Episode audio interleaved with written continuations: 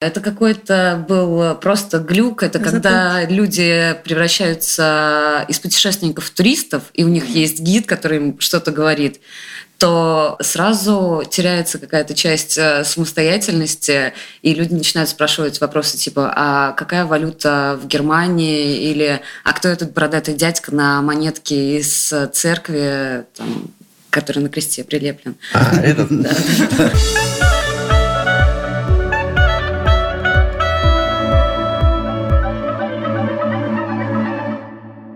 Привет и добро пожаловать в авторскую комнату. Это подкаст от сценаристов для сценаристов, а так любимым всеми именами в сценарном мастерстве. Меня зовут Александр Белов. Меня Александр Вялых.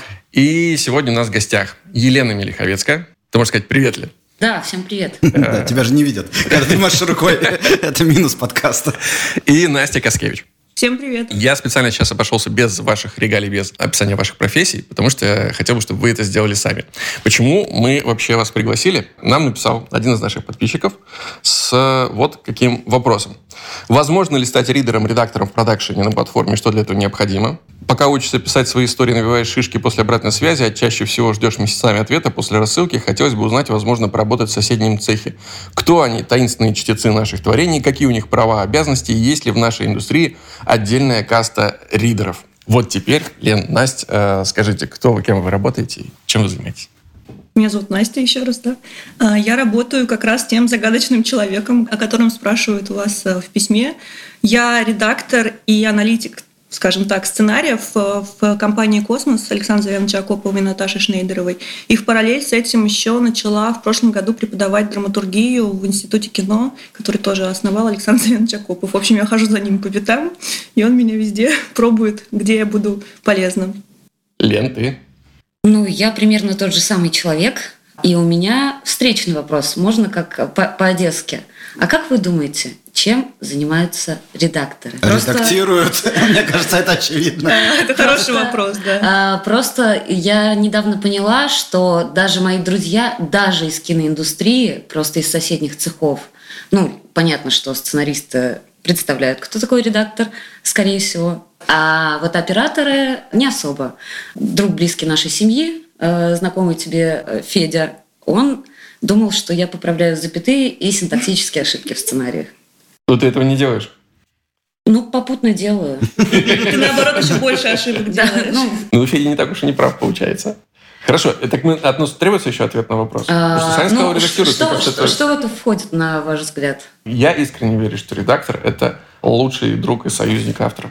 Вот это мое убеждение. При том, что я никогда не работал с Именно поэтому ты так думаешь. Скорее всего, да. Ну расскажите, ты сейчас, Лен, работаешь э, где? Где ты до этого работал редактором? У тебя я работала, вы не поверите, э, в студии «Космос» Александра Завяновича Акопова и Наташи Шнейдеровой. До этого в «Амедии», э, до этого в ИК-фильме, до этого в «Инк-фильме». Это разные компании. Да, да, это разные совершенно абсолютно компании. Вот. Я тоже думаю, что редактор – это лучший друг и союзник автора. Очень стараюсь э, так себя с автором вести и даже скажу по секрету, обычно говорю, что ну вот вы знаете, ну вот Продюсеры мне очень нравятся, потому что я договариваюсь об этом с продюсерами, что я как бы хороший полицейский, а продюсеры плохие, и я иногда прикрываюсь их именем э, и говорю примерно как мама говорит, все хорошее у тебя от меня, а все плохое от папы. И вот э, тут примерно так же, потому что очень важно выстроить доверительные отношения и дать человеку понять, что вы по одну сторону баррикад, а может быть человеку психологически проще все-таки как-то то есть я не делаю этого целенаправленно, не рассказываю, о, продюсеры у нас такие плохие, но как-то все равно, когда в личное пространство человека, вот он написал это его детище, его кто-то начинает распиливать у автора на глазах живьем, ему больно, и как-то вот эмпатия наш лучший союзник. У меня вообще другой, на самом деле, подход. Я вот сейчас слушала и понимала, насколько Лена эмпатичная, ну, такая супер человечная, потому что у меня прям... Я не умею так. Точнее, я умею, наверное, но мне кажется, что я таким способом ничего не добьюсь. У меня, наоборот, все довольно жестко. Я, я все раскладываю по полочкам, аргументированно, без каких-то, безусловно, там, оскорблений или каких-то шуток, потому что изначально мы даже с ребятами, у меня просто в подчинении там три человека в космосе, и они у меня довольно молодые, они любят пошутить. Они прям любят в комментариях пошутить, а давайте еще инопланетяне прилетят в 19 век. Вот. Но я стараюсь со стороны, со, со стороны продюсера также выступать. То есть мы, наоборот, пытаемся адекватно подойти к вопросу, не тратить время на вот это вот все расшаркивание, а ну, по -по помочь автору именно с точки зрения выстраивания истории. Потому что сколько раз вот ребята не пытались у меня каким-то образом выстроить отношения с авторами, не выходило. Я не знаю, я не помню. А, нет, я помню, но мы даже с ним помирились. Э, как-то не, не очень хорошо у нас закончилось сотрудничество с одним из авторов. А так авторы даже, которые не очень любили слушать мои комментарии, даже с ними у нас э, личные взаимоотношения сохранились нормальные. Потому, ну, мне кажется, что человеку очень действительно, ну, я сейчас буду уже повторяться, очень тяжело доверить что-то, что он сделал сам и вложил туда душу, потому что очень часто я слышу от продюсеров, от режиссеров, что, ну, это же человек просто не постарался. И при этом накануне мне автор рассказывает, это моя личная история, это произошло со мной, с моим другом, с моей бабушкой. И на следующий день я слышу, ну, это просто человек левой пяткой, он поленился и как-то в силу своих психологических особенностей я стараюсь войти в эти во все нюансы, но при этом все-таки соблюдая дистанцию и пытаясь соблюдать сроки, что тоже. Хорошо, давайте точно сформулируем. У вас же есть, э, наверное, трудовой договор? Вы подписывали, когда устраивались на работу. И там наверняка есть перечень обязуется. Вот что обязуется, что входит в функционал редактора? Мне кажется, то, что у меня написано в договоре, совершенно никак не стыкуется с тем, что я делаю по жизни, потому что для того, что я делаю в космосе, пока не нашлось, мне кажется, даже толкового названия. Я же представилась как аналитика, еще у меня есть конструктор, да, то есть э, я с текстом именно внутри работаю уже там на последних стадиях, потому что изначально мы занимаемся выстраиванием истории по структуре, которую так не любят авторы. Потом мы занимаемся разработкой персонажа. Потом мы смотрим секвенсы, все ли совпадают, особенно если это... То есть мы делаем огромную таблицу, и там переносим туда, грубо говоря, весь сценарий. Конечно, эта таблица до автора не доходит, потому что это ну, совсем too much. Мы переносим это все для них в комментарии, в документ.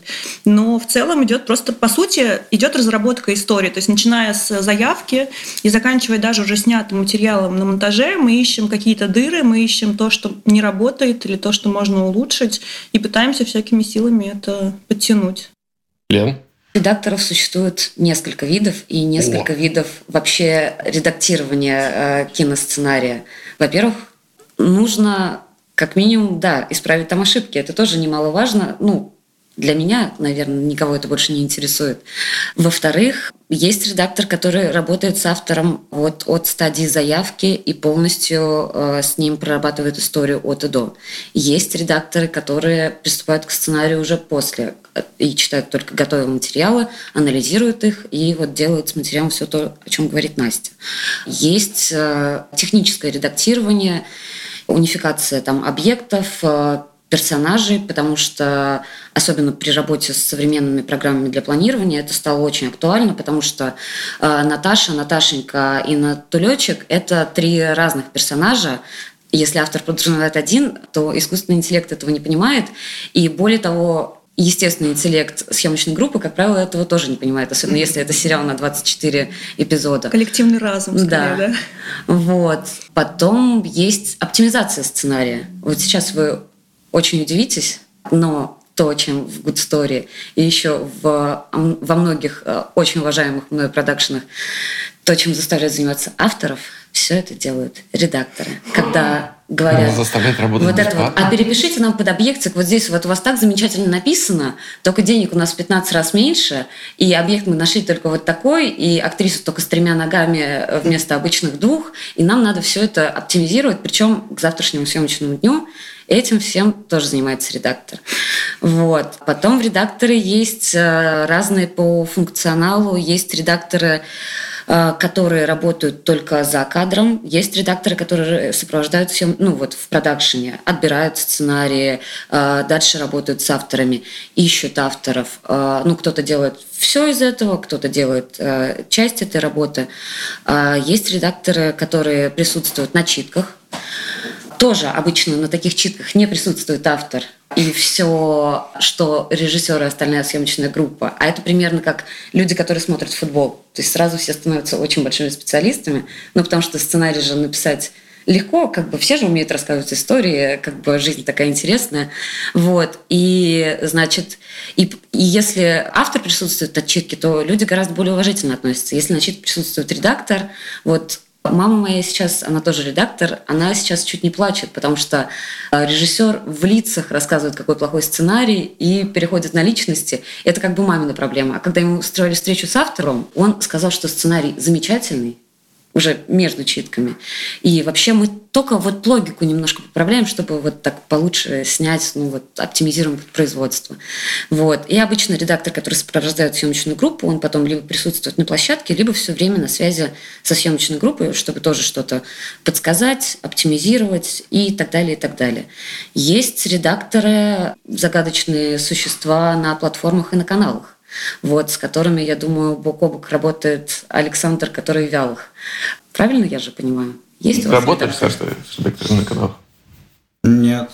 То есть я работаю на канале, но это редакторы именно, которые следят за соблюдением законодательства. А, ага. нас... Еще один вид. Да, да. Вот, Наше вот законодательство постоянно меняется, А-а-а. добавляются различные аспекты. А, пропаганда ЛГБТ, что есть э, пропаганда, что нет, какого цвета радуга можно, какого нельзя и так далее. Какие слова можно, какие нельзя. Вот у нас там несколько слов буквально на прошлой неделе добавились в запрещенные. Вот, да, есть э, редакторы платформ и каналов, с которыми э, я как редактор взаимодействую. Как правило, они не взаимодействуют с авторами напрямую, и э, с ними взаимодействую опять-таки я. Э, они ведут, как правило, очень-очень много проектов. Э, редактор телеканала НТВ рассказывал, что у него ежегодная нагрузка, по-моему, 500 э, часов на него одного готового контента. У меня, когда была нагрузка 50, по-моему, часов э, я делала одновременно. У меня было 4 проекта. В результате должно было получиться э, там порядка 50 часов или 70, и я сходила с ума. А вот у них такая нагрузка, и они э, читают, потом смотрят материалы. Вот Настя правильно упомянула, что на монтаже тоже редактор очень полезный человек. Можно переделать что-то, что подснять, да. или на затылочке переозвучить и да. сделать сцену поинтереснее. Вот. У меня был такой проект как раз недавно в космосе, когда мы уже на финальном монтаже прям писали, что нам нужно доснять. Лена, по-моему, тоже на нем да, была. Что нам нужно доснять, что нам нужно переозвучить. И мы прям отсматривали, писали это все, отправляли на монтаж и так далее. Я вот, кстати, сейчас слушаю Лену и понимаю две вещи. Первое, что с авторами, как э, Лена сказала, очень мало кто хочет взаимодействовать. По сути, по сути, редактор э, представляет собой, мне кажется, такого очень своеобразного автора, да, то есть это уже соавторство идет на всех этапах. И второе, что я поняла, это то, что редакторам нужно давать разные названия, по-моему, потому что это профессия, которая, ну, наверное, с какого-то момента, там, условно говоря, с нашего, да, там, Советского Союза сложилось определенное понимание этой профессии. А сейчас, получается, и с приходом новых технологий, с развитием кино появляются дополнительные какие-то функции, которые уже вот в этот классический список не входят. И поэтому мне кажется, что здесь действительно полезные слова вроде как конструктор, аналитик, разработчик, ну, не в смысле там какой-то IT, а именно истории и так далее, которые как раз могут разделять и больше понимания давать людям вокруг, чем ты занимаешься. Я хотел бы к началу чуть-чуть вернуться. Там э, это было в вопросе. Интересно, как э, вы попали в эту индустрию, как вы стали редакторами, что случается с людьми? Что должно случиться с человеком, что он решил пойти в редактор, да? А, я вообще изначально хотела писать. Мне кажется, многие люди, которые попадают в эту сферу, изначально хотят писать. А потом вроде как понимаешь, что у тебя недостаточно опыта, идешь в кино просто поработать каким-нибудь ассистентом продюсера или, ну, понимаете, да, вот что-то такое, чтобы понять вообще индустрию и удостовериться, что тебе там нравится. А потом со мной случился проект «София», где мы переписывали вообще полностью сценарий с режиссером Алексеем Андриановым. И я поняла, что мне это интересно, потому что это какой-то стык между тем, что ты можешь и творчески подойти к вопросу, и при этом структурировать, потому что я очень такой структурный человек. А потом я попала к Александру Завеновичу Акопову, который показал мне, собственно, вот эту систему анализа. Это очень классная штука, я была впечатлена, и правда, никогда не видела такого. И мне захотелось поработать именно вот с, с, с этой системой. И все, и поехала. Ну, я сначала начала работать скрипт-супервайзером. Наверное, это тоже, потому что, э, наверное, наши слова... Ну, сначала ты идешь в кино просто так поработать ассистентом продюсера, или ты просто идешь поработать скрипт-супервайзером. У меня мама из издательской работы, там, то ли она переделывала наверное, сценарий в книгу вот так вот было. И таким образом она начала работать с редактором в кино сначала больше как хобби, а теперь это ее основная работа. Вот. И э, ее друг спросил, вот у меня друг ищет ассистента себе, он креативный продюсер. Не хочет ли Лена пособеседоваться? Я сделала тестовое задание, и ну, в итоге взяли человека, у которого был релевантный опыт, но потом через какое-то время, через год, наверное, этот человек, у которого я собеседовалась, потому что ему очень понравилось мое тестовое задание, он э, вспомнил обо мне и сказал, а ты хочешь работать скрипт-супервайзером? Я говорю, очень, а кто это? Вот. И уехала на полгода в Беларусь на съемки, вернулась оттуда с очень большим э, опытом, потому что скрипт-супервайзер – это правая рука режиссера, и ты наблюдаешь весь процесс изнутри. Я запомнила, как называется, все на съемочной площадке. Много чего, мне кажется, поняла с точки зрения драматургии. И вот вернулась оттуда со своим будущим мужем, который тоже там работал. И вот с таким вот самым опытом и с пониманием. Я не буду говорить, что это проект, что если вот такой человек, как наш режиссер, может снимать кино, то, наверное, и я могу. И я захотела стать режиссером. И я пошла учиться на режиссера, но все-таки моя любовь к чтению и к литературе и к тому, чтобы писать, перевесила, и я в итоге стала редактором и вот сейчас сценаристом еще. Как-то так. А расскажите чуть-чуть, я уже несколько раз слышал, хотя бы вкратце, что это за система Акопова, потому что я думаю, что за пределами космоса никто про нее не слышал. Это Возможно, это секретная информация. Сейчас я буду секреты рассказывать Александру Завеновичу. Но это гениально, потому что даже меня, я пришла туда уже с там, кучей лет опыта работы, и меня это поразило, и я ее использую. Да. Но это не то чтобы секрет уже, потому что я ее уже и студентам в вышке рассказываю, поэтому, мне кажется, я могу поделиться. На самом деле ничего сложного там нет. Это именно какой-то структурный подход. То есть э, сейчас Насколько я понимаю, Александр Завенович разрабатывает приложение еще, с помощью которого можно будет также структурировать историю. Пока этого приложения нет. А, это Excel-таблица, грубо говоря, куда ты забиваешь сценарий. Ну, то есть там есть какие-то столбики, которые сразу мне хочется убрать, типа количество там, ну, точнее, персонажей, локаций. Вот это мне все вообще не нужно. Это, мне нужен номер сцены, а, логлайн сцены, если он правильно написан. Если он неправильно написан, значит, надо его переформулировать и написать правильно. И, соответственно, дальше ты разбиваешь разбиваешь, то есть э, формулируешь эти логлайны и э, разбиваешь сцены на секвенсы. Потом это все сортируешь так, чтобы эти секвенсы были, ну, то есть соединяли все сцены вместе. То есть 1, 5, 8, 9, 22 – это секвенс Маша хочет э, добиться Пети, но он влюблен в другую да, вот. И дальше ты смотришь по завязке развития кульминации, то есть тупо по структуре идешь, э, где у нас провисло что, где у нас не хватает э, напряжения, где у нас завязка не соответствует кульминации, потому что если Маша хочет добиться Пети, а в кульминации она берет и покупает слона, который не относится к тому, чтобы добиться Пети. Это как бы не, не очень хорошо. Вот. И дальше ты даешь уже комментарии развернутые, вплоть до сцен, которые, допустим, не относятся ни к какому секвенсу, их хорошо бы либо добавить куда-то, либо создать из них собственную да, мини-историю, которую там на серию идет. Ну, это очень хорошо помогает именно в сериалах, потому что я, как правило, работаю сериалами, потому что космос занимается по большей степени сериалами.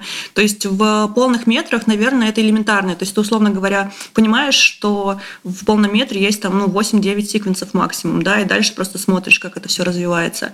А um, я вижу, что Саша так немножко... Не говорю, ничего себе. Нет, но это на самом деле... Причем это такая творческая работа, потому что ты можешь сформулировать секвенс так, а другой редактор сделает по-другому. И все это будет работать, потому что, как Александр Завенович говорит, кино, ну, любой фильм – это модель некая. Изначально ты выбираешь модель, да, э, по которой будешь строить эту историю. То есть, допустим, мы сейчас со студентами проходили э, «Красотку», разбирали, и казалось, что супер э, легкий фильм, вообще вопросов не должно быть.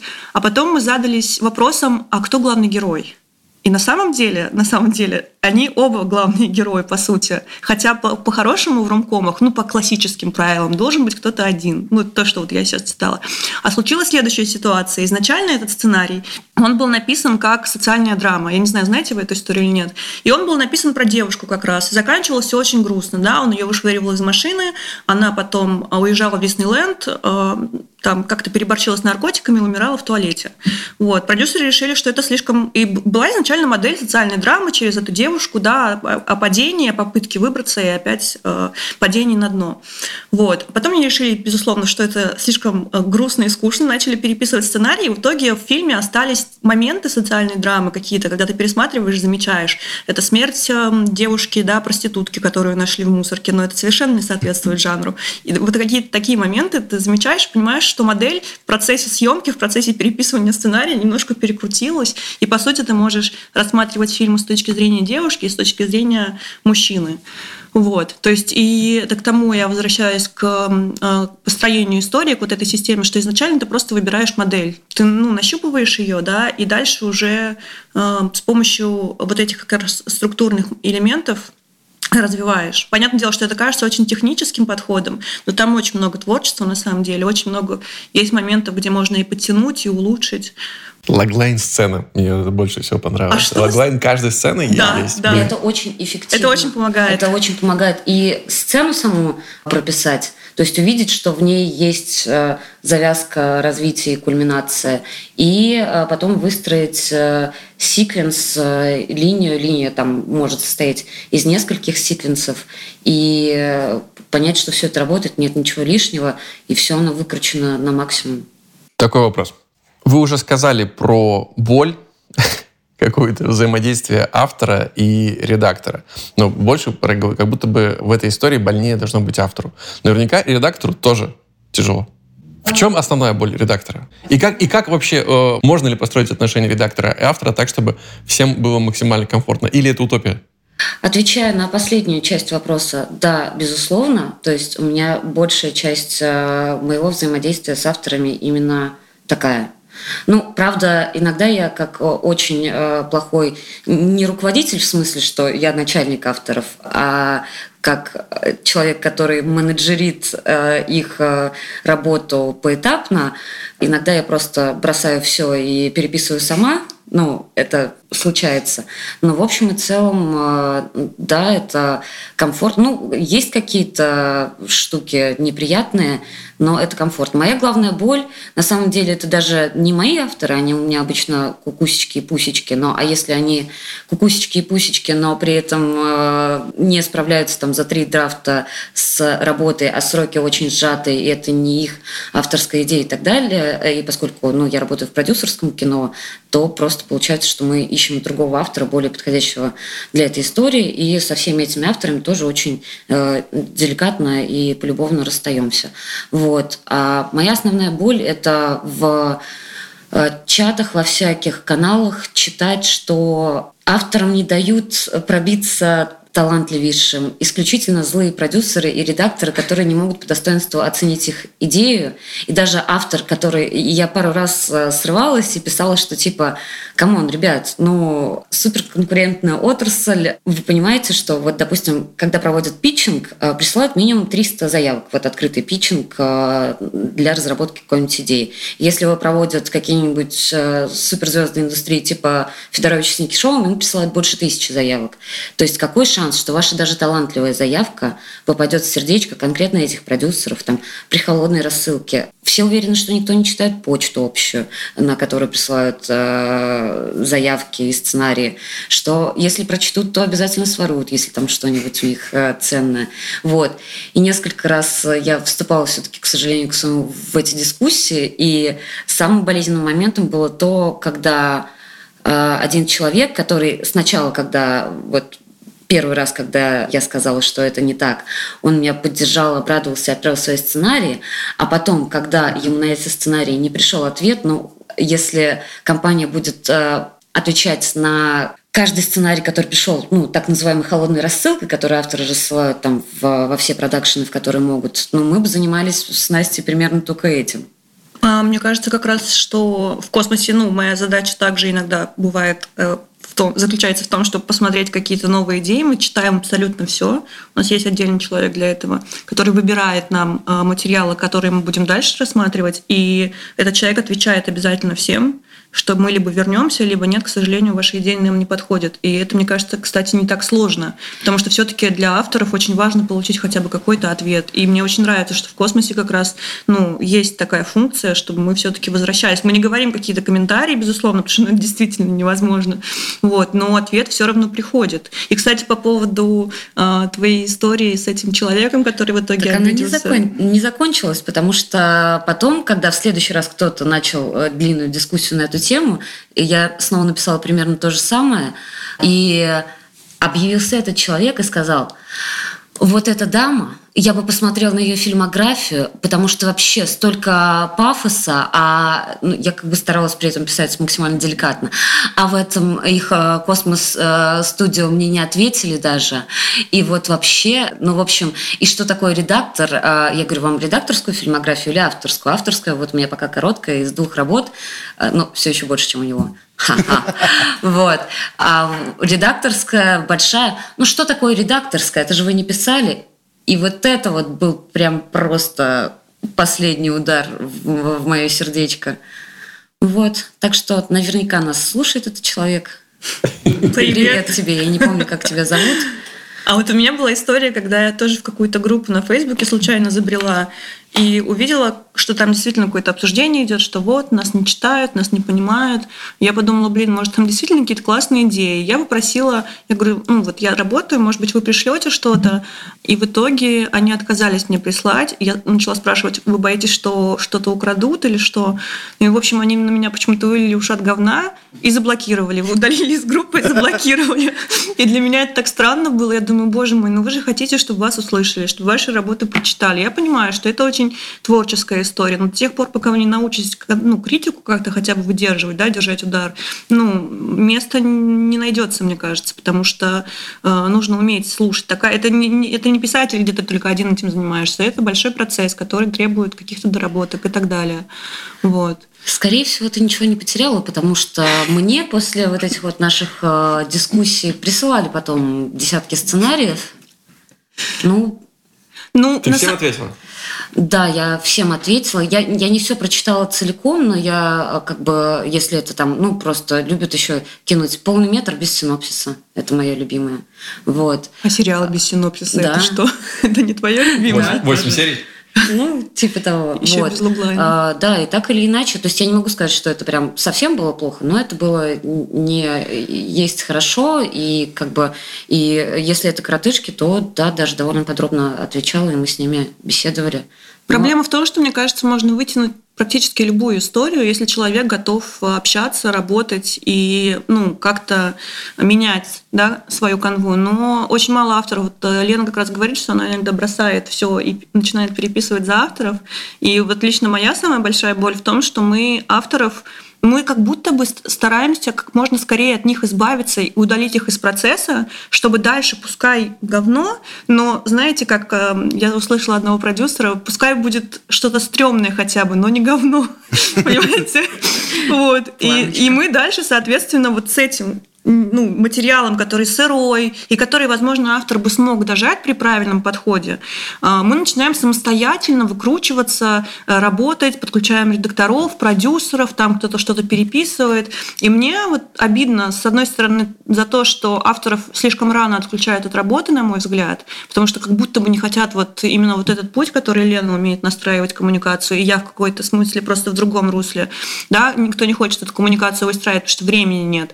Вот. А во-вторых, когда ты действительно настолько погружаешься в работу, и тоже вот отсылка к Лене по поводу того, что что вы написали, вы же не писали, на самом деле мы практически пишем. Ну, то есть мы... Ну, мы и, и поэтому, Да, и поэтому мне очень нравится, допустим, там американская система, когда они всех людей, которые, как минимум даже последних людей, которые работали над сценариями, указывают как сценаристов, со-сценарист. Вот, поэтому да, это очень обидно всегда.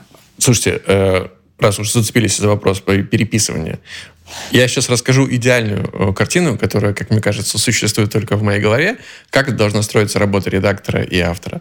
Автор пишет текст определенного качества, редактор его читает, и обращает внимание автора на те моменты структурные или по линиям, которые, как ему кажется, где-то не удались или расшатались, или автор не смог уделить им должного внимания, потому что большой объем информации все равно фокус плывет чтобы автор затем эти моменты исправил и доработал. Но звучала фраза несколько раз про переписывание кусков или целых э, частей. Может ли редактор вообще переписывать и должен ли он это делать? Или, или как? Или это нельзя ни в коем случае допускать, потому что вторжение в текст – это не работа редактора? В идеале, конечно, все должен писать автор. В этом-то и суть автора. Но просто в какой-то момент у нас тоже вот было несколько исторических проектов, да, сроки поджимали, и сколько ты автора не просишь вот конкретно, ну, вот, ну, ну во-первых, это все-таки заказанный, заказанный сценарий, да, и у нас есть определенные требования от заказчика, и поэтому, безусловно, творчество существует, но нам нужно также соблюдать некие условия. Вот, и сколько мы авторы не просили как-то адаптировать, переписать, прям конкретно, у меня даже памятка есть, для своих э, ребят составила памятку, у нас нет вкусовщины в комментариях, мы там очень, то есть я прям написала, мы только аргументированно, только вот какие какие-то важные вещи. Мы очень стараемся, ну, вот эти вот моменты обходить острые по боли автора. Вот. И, и в такой момент мы просто отдаляем его от того, о чем я говорила, берем нового автора, либо редактора, который, да, будет, и они, в общем-то, начинают заново переписывать, потому что просто, ну, есть сроки. У нас нет э, работы бесконечной, когда автор не может и не хочет, может быть, подключился уже на другой проект, ему перестало быть интересно, он выдохся. Да, ну, нам же нужно как-то решать проблему и дальше снимать. Все очень зависит от проекта. У меня в резюме все проекты, где я редактор, написано редактор слэш скрипт-доктор, ну, потому что это правда так. И только один проект стоит отдельно. Это проект Оксаны Мафагел, а, Андрея Кулагина, Антона Смирнова и Димы Бондарева. Всех вспомнил, как зовут, потому что они красавчики. А, Трансформер, который, я надеюсь, покажет вот. А, вот там, ну, просто это настолько а, Прости, это проект с Артуром Бесчастным в главной роли? Да, да. Да, все, отлично. Да. а есть что-то кроме пилота, разве? Да, есть сезон, вот, который сейчас в монтажно-тренировочном периоде. Вот. Больше информации за кадром, потому что она э, NDA. Вот. А, значит, э, ну, вот там э, люди настолько были самодостаточны в творчестве, ну, то есть так или иначе присутствуя в авторской комнате, как, ну, по сути, я там выполняла роль э, того, что называется редактор, и writer's room assistant, то, что зовется в Голливуде, просто записывала и облегчала, чтобы ребята только думали, а я все за ними записывала, фиксировала систематизировала. И так или иначе, я тоже подключалась к брейнсторму, но это такой огонь всего, и люди настолько самодостаточны в своей работе, э, просто фейерверк, что, ну, э, это вообще, я бы даже редактуру, учитывая, э, сопоставляя с другой редактурой, мне даже это редактурой стыдно назвать. Поэтому случаи разные, наверное, зависит от того продюсерской, потому что все-таки редактор кто его нанимает? Продюсер для того, чтобы осуществить свое видение, свою концепцию, потому что у каждой компании есть так или иначе какой-то фирменный стиль, ну вот кто-то работает полностью доверяя авторам, а, а кто-то хочет, чтобы все его проекты ну, были такими, как э, ему видится вот в каком-то таком стиле. И все люди, которые работают в его подчинении, ну, должны работать на э, эту картинку, поэтому не, мне кажется, невозможно в наших реалиях, практически невозможно в это не вмешиваться. И в Голливуде есть такая профессия. Я не нашла аналога прям редактора нашего. Я очень долго рыскала по всем названиям. Есть story-editor, но это полноценный член авторской группы, который занимается и вот этим, и руководит э, авторами, другими, и расписывает сам серии. А вот такого человека, который занимается тем, чем мы с Настей занимаемся, там похоже, что и нет. А я вспомнила часть вопроса вот этого вот изначального а, о ридерах. А, вот. который задан в письме. Да. Это очень э, просто на самом деле попасть. Мне кажется, даже в космосе мы набирали каких-то ассистентов. Я не помню, получали ли деньги или нет. Возможно, нет. Может быть, это была какая-то летняя практика. Но они сидели и читали истории, делали краткое какое-то резюме, дальше передавали эти, значит, свои наблюдения или просто краткие синопсисы человеку, который отвечает за это. Он отсеивал те истории, которые нам не подходят просто по теме, либо по каким-то еще причинам. И дальше, да, эти ребята работали. Если это так настолько интересно, всегда, мне кажется, можно обратиться в любой продюсерский центр. На самом деле э, люди думают, что, конечно, нет, контакты помогают, безусловно, потому что вся моя работа в кино, она так или иначе ну, как-то была организована через контакты. Но к Александру Ивановичу Акопову я опять же попала через э, там, своего друга, но в целом мне кажется, что очень полезно писать прям напрямую какие-то... Я помню, я нашла просто в Фейсбуке э, Рудовского, который, который с э, Федором Сергеевичем э, в Art Pictures работал. Да. Вот, написала ему в Фейсбуке и работала с ним полгода в Art Pictures просто тоже как редактор. Хотя он меня не знал и абсолютно не, не идентифицировал меня с кино.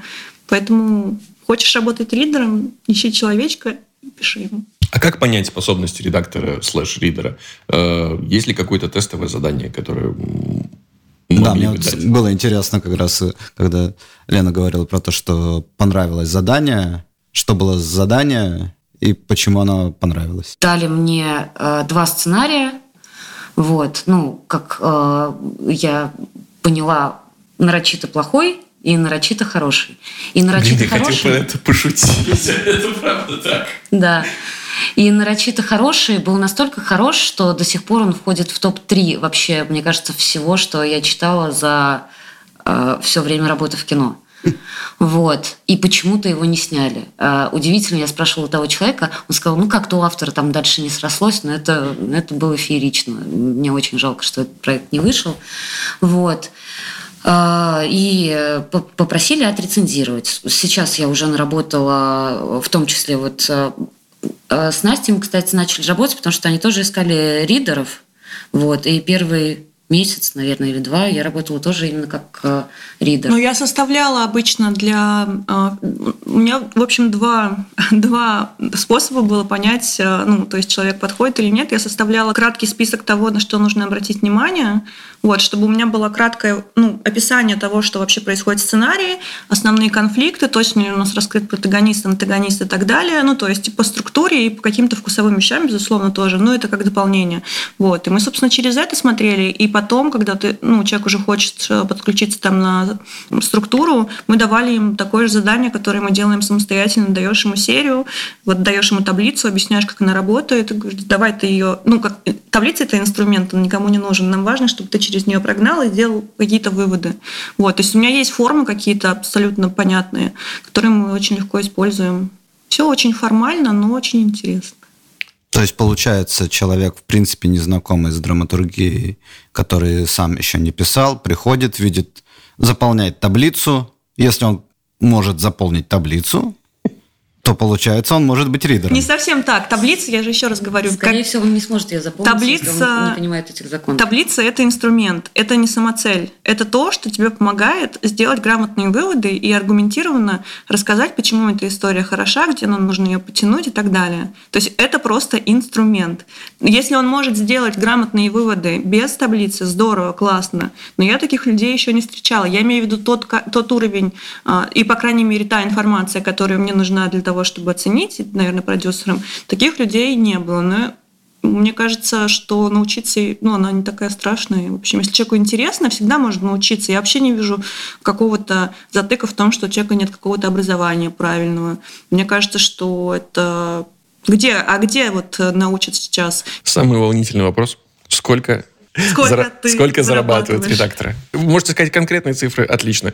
Нет, соотносимы ли они с авансами сценаристов или, или как вообще? То, что мы обсуждали. В каких категориях? Только что. Это то, что мы обсуждали, Это боль. да, когда встретились. Э, на самом деле, вот э, мои творческие амбиции в роли редактора вполне себе реализовываются, потому что я делаю все то же самое, что и автор, и еще могу, то есть э, там, я могу принести продюсеру свою идею и также ее разрабатывать с авторами в роли редактора. Но это просто абсолютно неинтересно финансово, потому что на одной из своих работ, опять-таки не буду говорить, в, в какой из этих компаний, я в том числе, ну, то есть самими договорами занимались юристы, там, линейные продюсеры и так далее. Но я все равно знала, какой у меня бюджет на каждый э, сценарий и сколько какой автор у меня получает.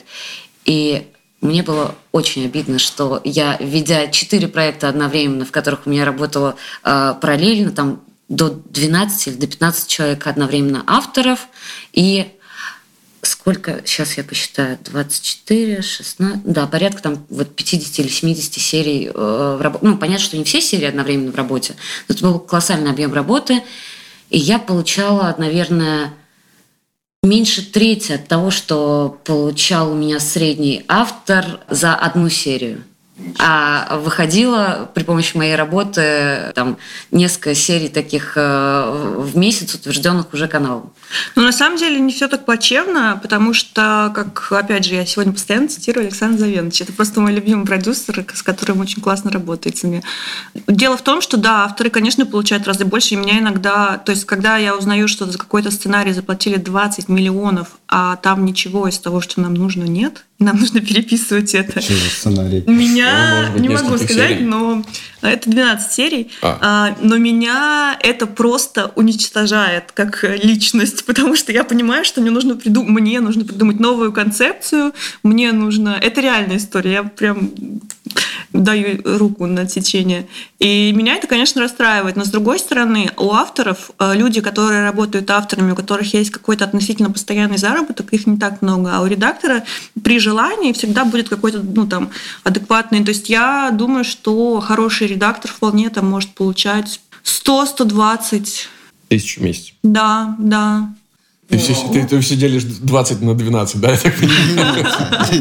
я прикинул. А я перечисляю у себя в голове авторов, которые у нас в индустрии столько стоят, их э, не очень много, поэтому я думаю, кто же это из этих замечательных людей? Секретики. Не могу, и так много вам рассказала. Вот.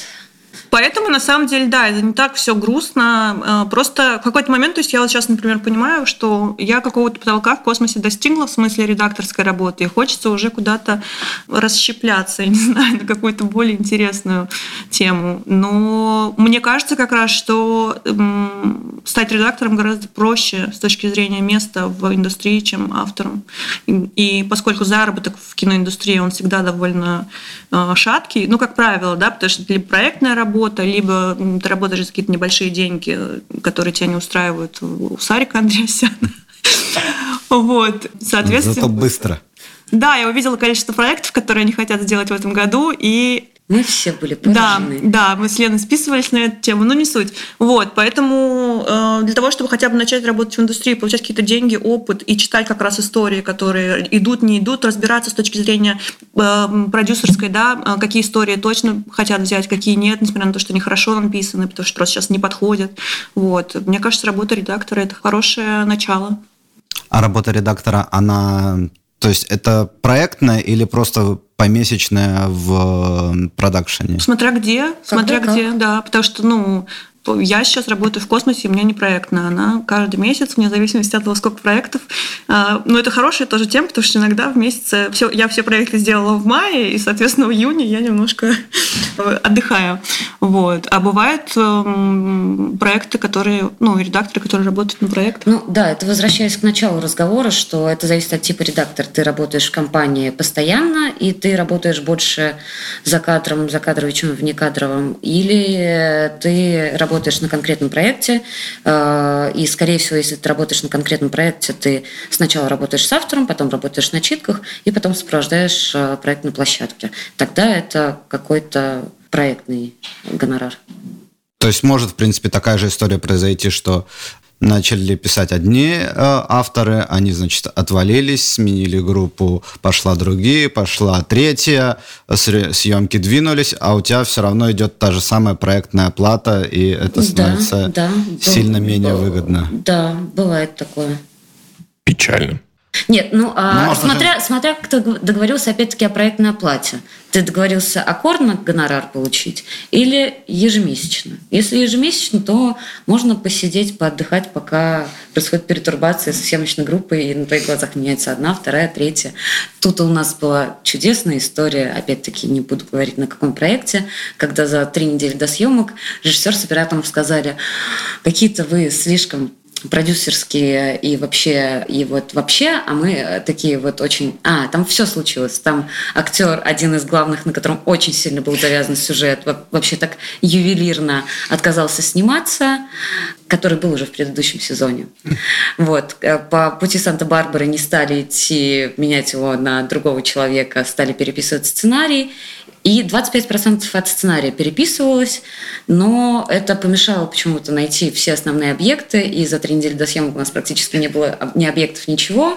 Зато у режиссера с оператором была раскадровка первых четырех серий, а дальше они сказали, что остальное мы э, не понимаем, как снимать, слишком мало времени осталось, это невозможно, вы переписываете весь сценарий. Мы говорим, мы переписываем не весь сценарий, пожалуйста, снимите. И в итоге, а уже прошли читки практически все. И в итоге сменил съемочную группу, и мне пришлось еще со следующей съемочной группой читать весь тот же сценарий, слушать те же самые вопросы.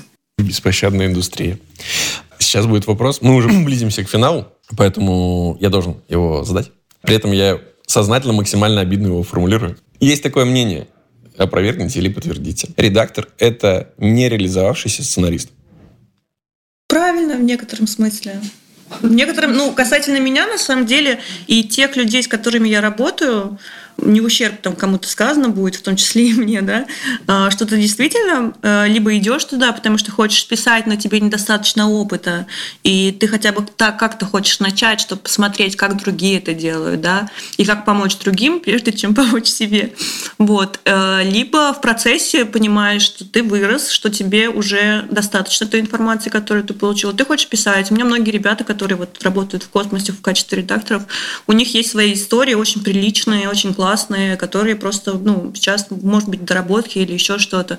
А потом, когда же ты идешь, надо не забывать, что киноиндустрия это про контакты. Ты идешь в редактор, может быть, чтобы получить правильные контакты и дальше уже расти. Поэтому я бы не сказала, что не, ре, не реализовавшийся сценарист, а скорее сценарист, который, если человек хочет быть сценаристом, который еще не, не дошел до этой стадии. Допекающийся. Да. А, более того, я... сценариста. Да, куколка сценариста. Нет, более того, я знаю и бабочек-сценаристов, которые прекрасно совмещают это с редакторской работой, просто потому что понимают, что сценарная работа это проектно и аккордно, и это очень нестабильные деньги, а редакторская копеечка всегда ему упадет. Вот. И много совершенно уже людей, состоявшихся с фильмографией, которые не стесняются работать с редакторами и прекрасно себя чувствуют. Ну и потом это как раз же то, о чем мы еще сегодня говорили, да, что есть некая иллюзия по поводу того, что делает редактор, а поскольку мы с Леной уже рассказали, что мы очень часто занимаемся переписыванием либо разработкой, получается, что так или иначе человек в качестве редактора, который занимается этим, он уже в некотором смысле является автором или сценаристом, просто не на своем проекте. Да, Поэтому вопрос не обидный, а правильный. Не, не в бровь, а в глаз. Я не знаю, как насчет вот критиков и музыкальных критиков а, и любых других критиков. Что это? Несостоявшиеся шеф-повары, музыканты и режиссеры. А, и режиссеры, да. А вот в, в этом смысле, да, это, это все будущие или текущие авторы, креативные продюсеры, режиссеры. Ну, хороший э, момент. Я просто э, слышу функционал, который вы перечисляете, которым вы занимаетесь. И я понимаю, что это во многом продюсерские функции, которые вы выполняете уже сейчас. Это есть такая возможность дальнейшего развития для каждого из редакторов. То есть можно стать сценаристом своего проекта, э, набравшись достаточно опыта, но можно стать и продюсером или креативным продюсером проектов. Это тоже может быть следующей ступенью для редактора. Я как раз когда-то общалась с Евгением Никишовым, давным-давно, когда они еще собирались сделать ребрендинг э, ТВ-3. Вот. И он как раз тогда мне сказал такую вещь, она меня так удивила. Он говорит, а кем вы хотите работать? Я говорю, ну, редактором. Он говорит, ну, понимаете, что это не к сценаристу вас ведет, скорее, а к продюсеру. Я думаю, как так? Вот сейчас, конечно, да, мне кажется, что это как мне кажется, что это, конечно, в большей степени дорога в идеале в креативный продюсер, потому что там у тебя есть сочетание всех этих функций, хотя в нашей индустрии, мне кажется, еще нет полноценного такого понятия, как креативный продюсер. Но мне кажется, что хорошо бы развивать это направление. Ты сейчас в комнате с двумя креативными продюсерами. Я понимаю, но я говорю о том, что э, мне кажется, еще не сложилось полноценное понимание. Это как с редактором, понимаете, да? То есть люди слышат продюсера и понимают, а, ну он что-то организовывает. Люди слышат редактор, а, он что-то редактирует. Но полноценного понимания еще не сложилось. Поэтому я и говорю о том, что очень хотелось бы двигаться в эту сторону и развивать, потому что мне кажется, это очень Мне, мне кажется, интересно. вообще люди слушают продюсер и думают, это человек с деньгами. С деньгами. А, люди, а люди слышат, что это креативный продюсер, о, это чувак без денег.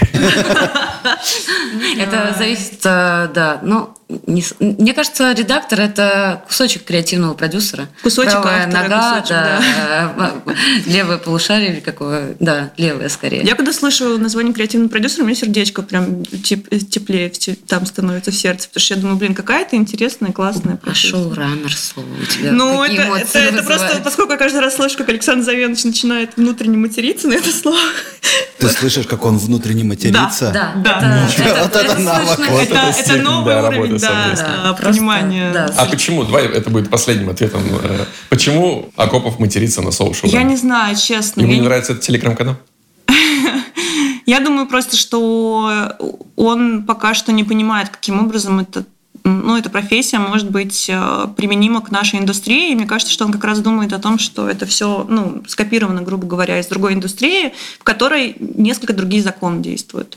Вот. И поэтому я как раз сказала, что классно э, развивать именно креативное продюсирование как направление. Это очень интересно. И, может быть, в скором времени тогда Александр Завенович решит, что так уж быть. Что он хочет взять меня креативным продюсером на какой-нибудь а потом, глядишь, и шоураннером. И потом и шоураннером, да. да. Я думаю, что, да, Александр Завянович просто э, считает, и во многом не безосновательно, что э, эти понятия у нас сформировались раньше, чем само явление. Слово но, есть, а профессии нет? Э, я не совсем с этим согласна, потому что ну, я вижу, что многие из знакомых мне людей в том числе присутствующих в этой комнате, и в том числе с которыми я работала, а, вполне себе и креативные продюсеры, и шоураннеры, какую линейку к ним не приложи. Хошь холливудскую, хошь российскую. Ну, мне кажется, еще надо сделать поправку на то, что Чаще всего я слышу от него эти слова в стенах Института кино, и, возможно, тем самым он хочет объяснить ребятам, что сначала вам нужно понять, как работает там сценарист, режиссер и продюсер для того, чтобы уже на, ну, на ступень выше идти, и вот эту вот связку вообще понимать, как, как точно ли вы туда хотите и точно ли вы подходите. Поэтому, может быть, еще вот ну да, мне кажется, получить диплом шоураннера – это довольно-таки странная ситуация. Ну, кому-то это очень пригодилось. Класс. Финальный вопрос. Ваше пожелание сценаристам. Они вас сейчас слушают. Самую важную мысль, которую бы вы хотели до них как э, редактор донести. Если именно как редактор, э, так вообще по жизни, как э, любят повторять, ну, это естественно, его изречение, но как раз-таки мой друг-редактор э, телеканала НТВ, э, хотя бы лежите в направлении своей цели. Это для начинающих сценаристов. А для сценаристов, которые уже взаимодействуют с продюсерами, мне кажется, правда, редактор – это друг. Пожалуйста, не думайте заранее, что это враг, даже если так иногда кажется, это совершенно не так.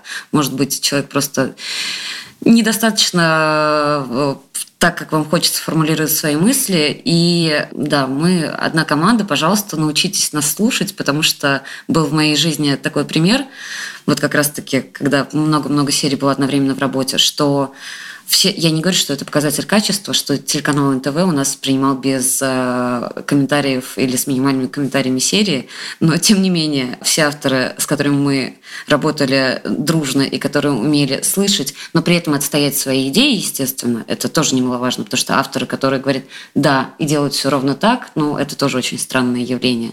Но те, которые прислушивались к комментариям и э, были более гибкими, их работы э, сдавались практически без комментариев или с минимальными комментариями с канала, потому что этот путь уже был пройден э, внутри компании э, вместе с ними, нашими общими усилиями. А те два автора чудесных, которые писали один сериал вдвоем и не слушали этих комментариев, и спорили и за каждой штучки, с ними мы оставались очень-очень долго, и нянчили их вместе с генеральным продюсером, с э, главным редактором канала, и все вместе их уговаривали, пожалуйста, сделать правочки, и потом все равно взяли других авторов доработать то, что они сделали. Извините, что так долго, но вот такая вот история. А я практический совет хотела бы дать. Мне кажется, что, э, во-первых, вот как раз то, о чем Лена сказала, если автор умеет аргументированно отстаивать свою позицию, не просто потому, что ему так нравится, и он так считает, и ему кажется, что без этого ничего не будет работать. Есть определенные аргументы, да, а, на которые и продюсер, и редактор вполне могут обратить внимание и согласиться. Да, просто хочется, чтобы это было без истерии, без эмоций каких-то. Понятное дело, что мы все эмоциональные люди, но просто хочется, чтобы диалог выстраивался как-то конструктивно. Вот. Чтобы мы не работали психологами для авторов, да, чтобы мы не рассматривали, какие у них там травмы есть, чего они переживают переживают и так далее. А второе э, – это опять же, я как человек, работающий со структурой, эм, очень советовала бы авторам обращать внимание на структуру мать ее. Потому что это одна из самых больших проблем. Кажется, что это просто какая-то кость, на которую нанизывается мясо. Это действительно так. Но просто если вы неправильно эту кость выложите, то у вас получится чудовище вместо рыбки красивой. Вот. Поэтому э, это действительно помогает во многом э, выстроить историю правильно, и персонажи правильные и так далее. Есть очень простые э, книги. Я, ну, есть много книг, которые смотрю структуры, но вот мне очень нравится э, Дэвид Говард эта книга еще не переведена. А, Tools of Screenwriting, по-моему, она называется. Либо это, либо другая. У него две. Одна переведена на русский, а, другая нет. И там все очень понятно рассказывается. Все очень понятно. И мне кажется, что очень полезно ее прочитать и как-то через себя пропустить. Вот. Классно. В заключение да. я хотела сказать, что некоторые редакторы получают больше, чем сказала Настя, так что это не самая последняя я сказала, работа. Да, средняя. Возможно, можно параллелить несколько позиций. Параллелить классно, да. Если хватает силы времени, то это приветствуется. Настя, Лена, спасибо вам большое за то, что пришли, за то, что поделились с нами своей э, мудростью. Это без иронии абсолютно сказано. Да, будем надеяться, что э, вас услышали те люди, с которые впоследствии к вам придут, и, возможно, мы сделали этот мир чуть-чуть добрее. Подписывайтесь э, на наш подкаст на всех площадках страны, где вам удобнее нас слушать. Э, комментируйте, оценивайте, мы все это очень сильно любим. Но самое главное, возвращайтесь ровно через неделю за новым выпуском авторской комнаты. Пока, пока. Пока. Всем пока. Пока. Gee, what a thrill each time I kiss her.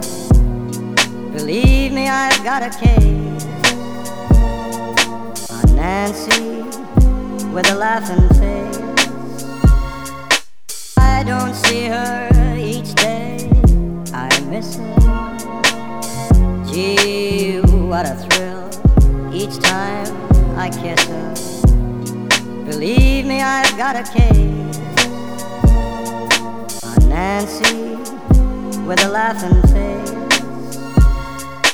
I don't see her each day, I miss her. Gee, what a thrill each time I kiss her. Believe me, I've got a case on Nancy with a laughing face.